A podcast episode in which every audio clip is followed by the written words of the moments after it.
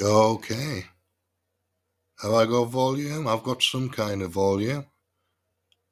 I don't know how much, but I've got some kind of volume, so I think we're all right. Let me turn that up a little bit. No, it looks okay.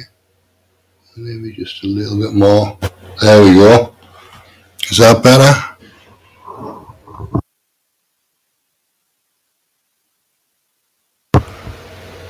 There we go. That's the right kind of volume for this. All right, welcome to a morning of metaphysical speculation. It's 20 past nine, and I've got about 40 minutes. So I thought I'd do a show. It's a while since I did a show on here. And I don't know if anybody's going to be around, but then they may turn out to be to be somebody around who wants to have a conversation. If not, I shall just play something from the end supply of material on YouTube.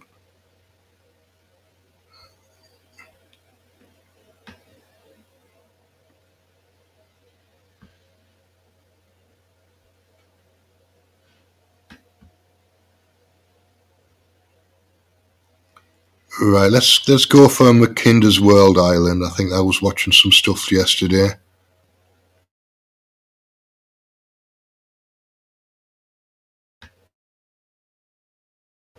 Channel on YouTube.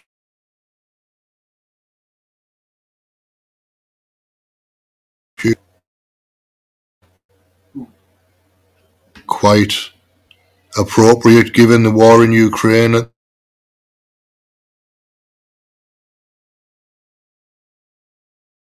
the moment.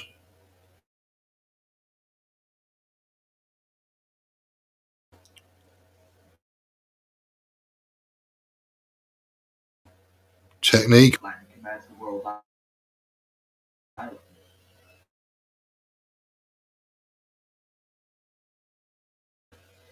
rules the world? Commands the world. It- Go through its reasoning and assess its recommendations and insights.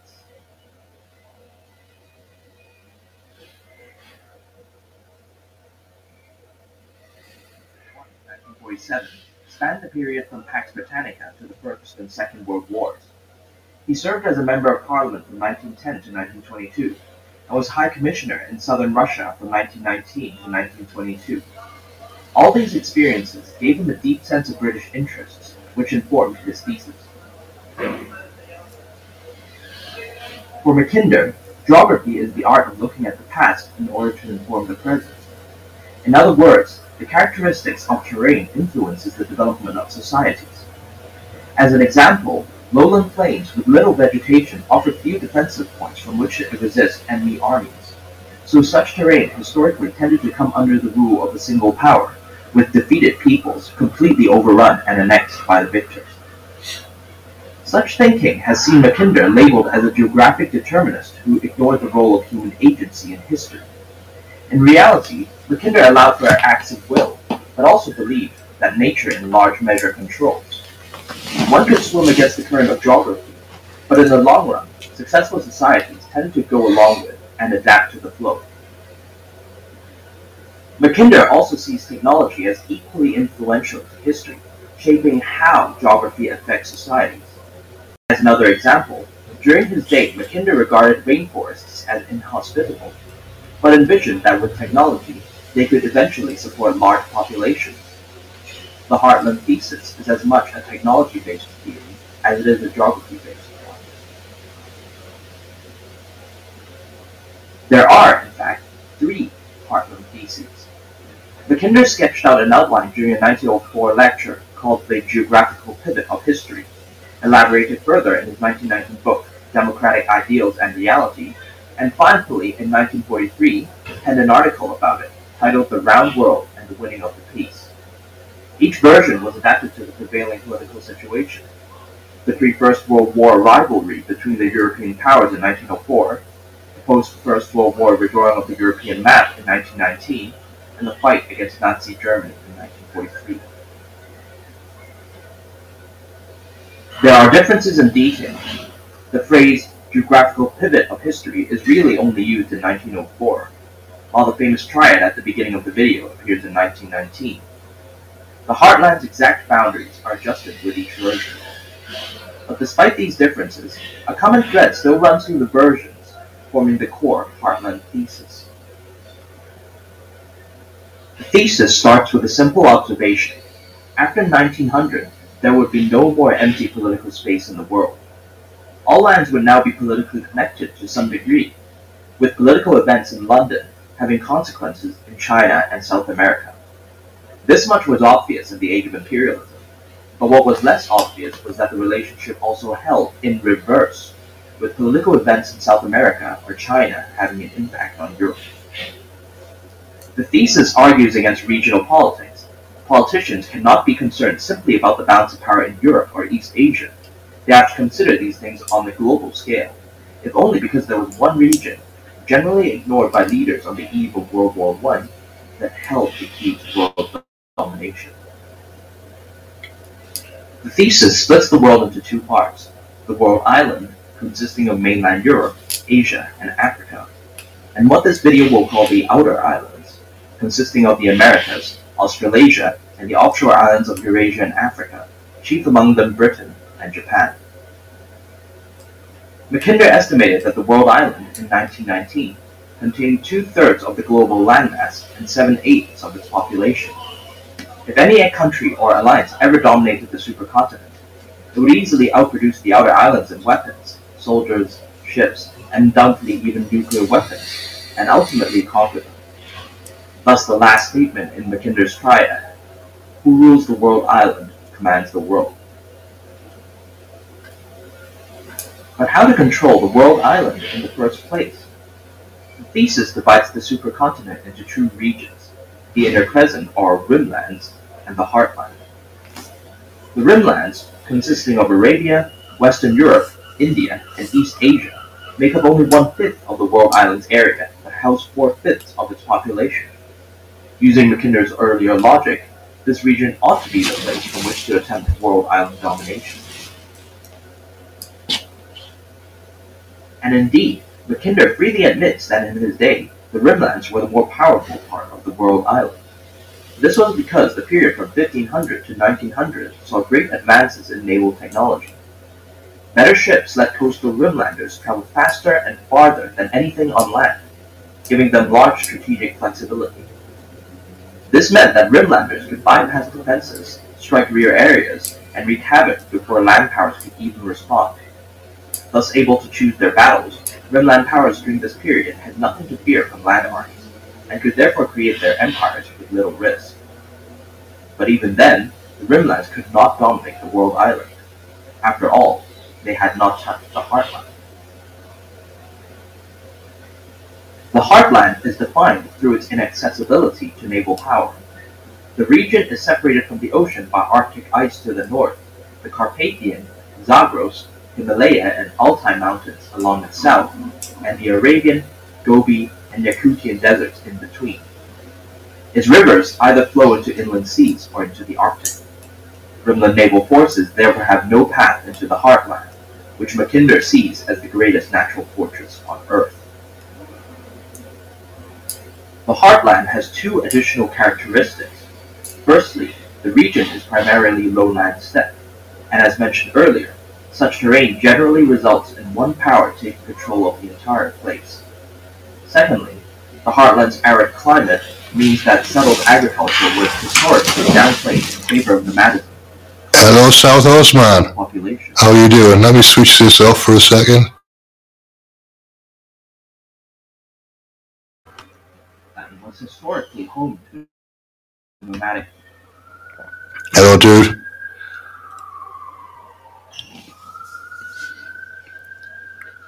How are you doing? Do you fancy a chat, or are you just in listening mode?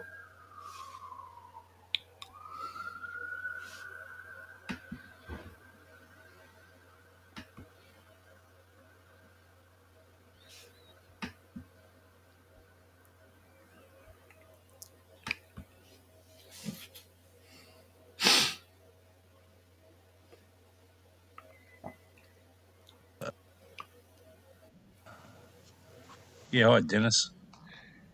How are you doing, man? How are you doing, man? Yeah, not too bad. Yep. Yeah, just seen you seen you live, and I just thought, yeah, don't know what do you got any topic or you been playing anything in particular? I was playing a piece uh, on. do you- Well, let me turn let me turn that down a little bit. On Mackinder's World Island, Halford Mackinder. Halford Mackinder, who's a geopolitical theorist, a geography guy, and MP in the early part of the 20th century. But he came up with this thing about about uh, Eastern Eastern Europe being the key to domination of Europe and Asia. Ah, interesting. Well, they do say like all the um the headquarters pretty much are all around that area. Um, the Who, the I think it's um damn what's in the, list? There's a major list of big players that are Norway. Is it Norway? I think. Yeah, I reckon it's Norway. Uh, World Health Organization's Geneva, I think it's Switzerland. Geneva. Yeah, yeah, yeah. Around Geneva, there's a lot of shenanigans going on there with world power behind the scenes. Yeah, Switzerland's a key player. Man. Mm. Yeah, Switzerland. It's funny that even the um, in the Bible it talks about the um, the of Satan mentions that spot as well. Or the Right. of Satan. Yeah, yeah. Geneva. Yeah, the Geneva Convention.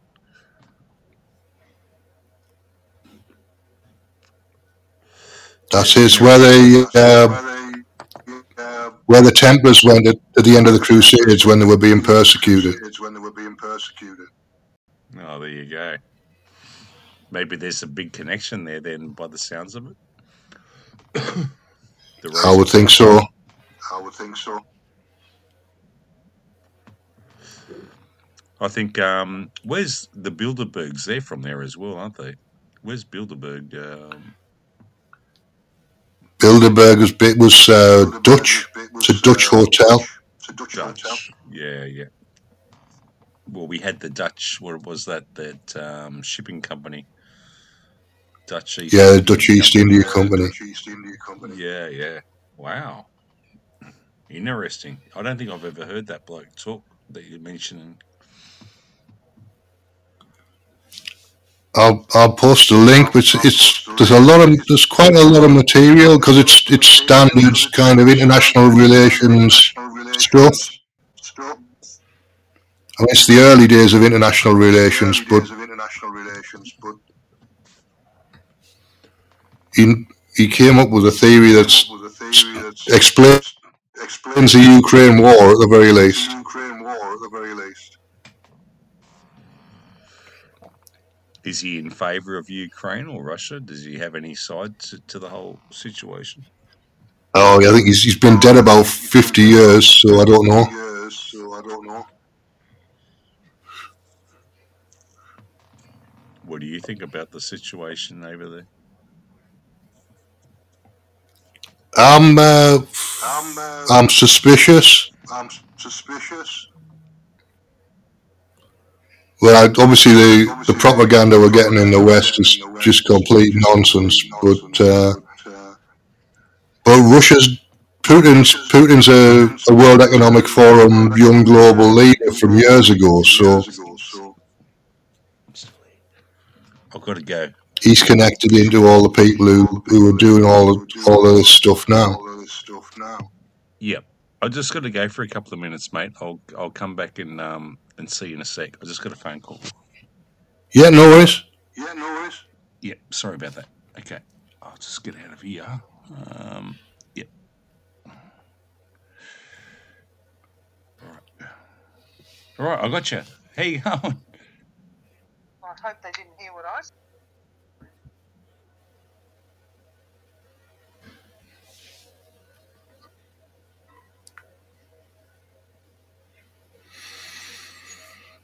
All right. While he's while he's on his phone call, I'll play the rest of this video. I Shut this down. it's only got another what seven minutes.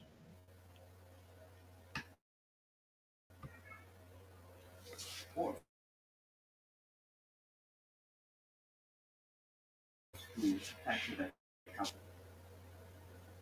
Additionally, the heartland-centric position meant that the ports were only a short ride away from any part of the rimland.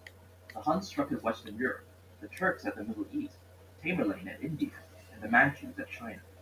The Mongols, of course, attacked all four regions, and in doing so, achieved near domination of the world island. Heartland nomads thus terrorized the rimlands, but without modern states or large populations, they could not fully dominate the populous coasts. This was even more the case by 1900, with forces outclassed by steamship. Industrial might was needed in order to construct the heartland's equivalent to rimland naval mobility, which was rail. The thesis argues that rail-based mobility is superior to naval mobility.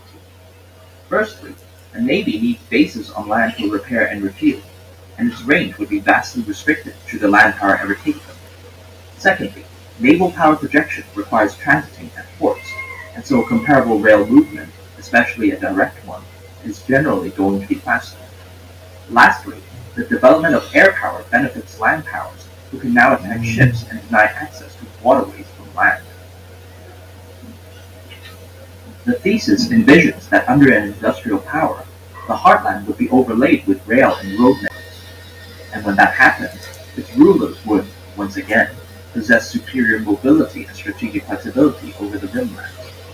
The political situation on the world island would thus revert back to the 1500 configuration, only this time with an industrial power taking the place of the nomads, and capable of actually conquering the rimlands and dominating the world island.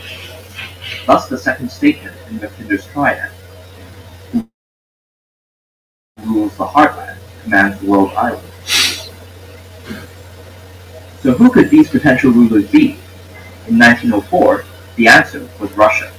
With its increasing industrial prowess, Russia would eventually railroad over the heartland and then send its army into the rimland.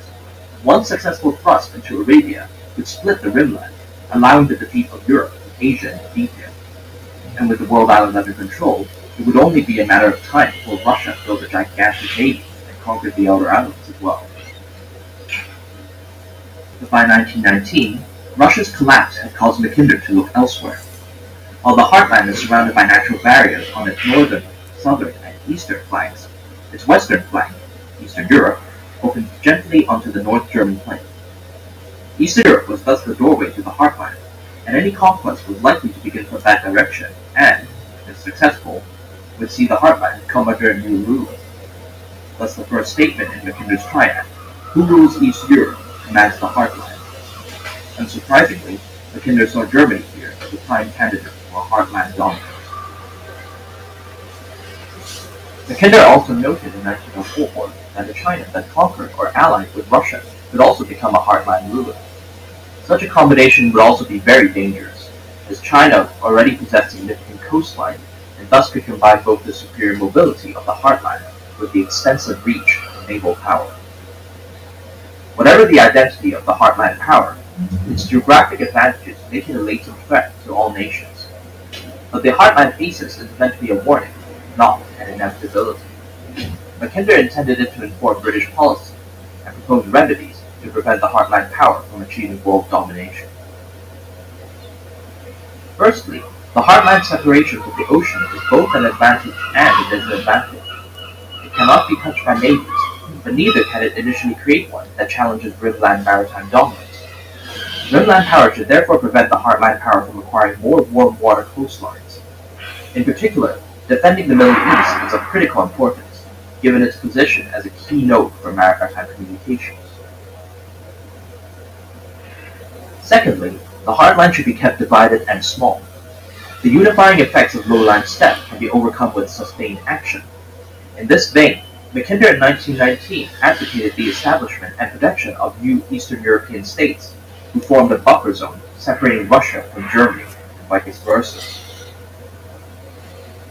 In addition, Rimland powers should ensure that the seas of the world island remain open to their navies. Since the heartland is defined by its inaccessibility to naval power, closure of semi-enclosed seas like the Black, Red, or Baltic would effectively extend the heartland and deliver more land into the heartland power's embrace. Lastly, even a strong heartland can be balanced out by rimland alliances. The Rimland powers still own the more productive parts of the world island, and combined, their strength can overcome the heartland's geographic advantage.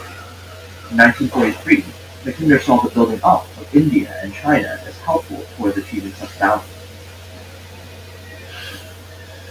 Of particular importance was the Midland Ocean Alliance, proposed by Mackinder in 1943.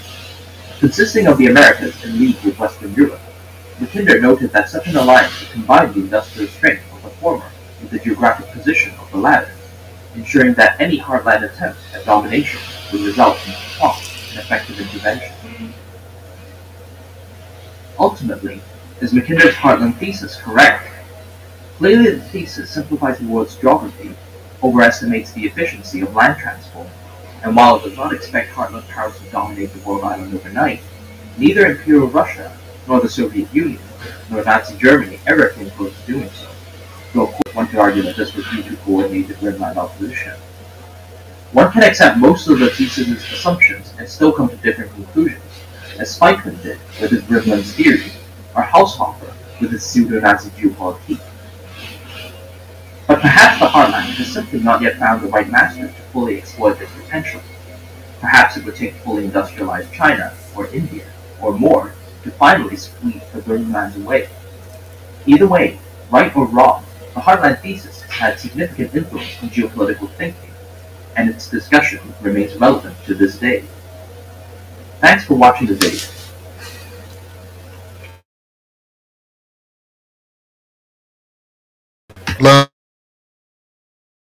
Thesis, Halford Mackinder, and he get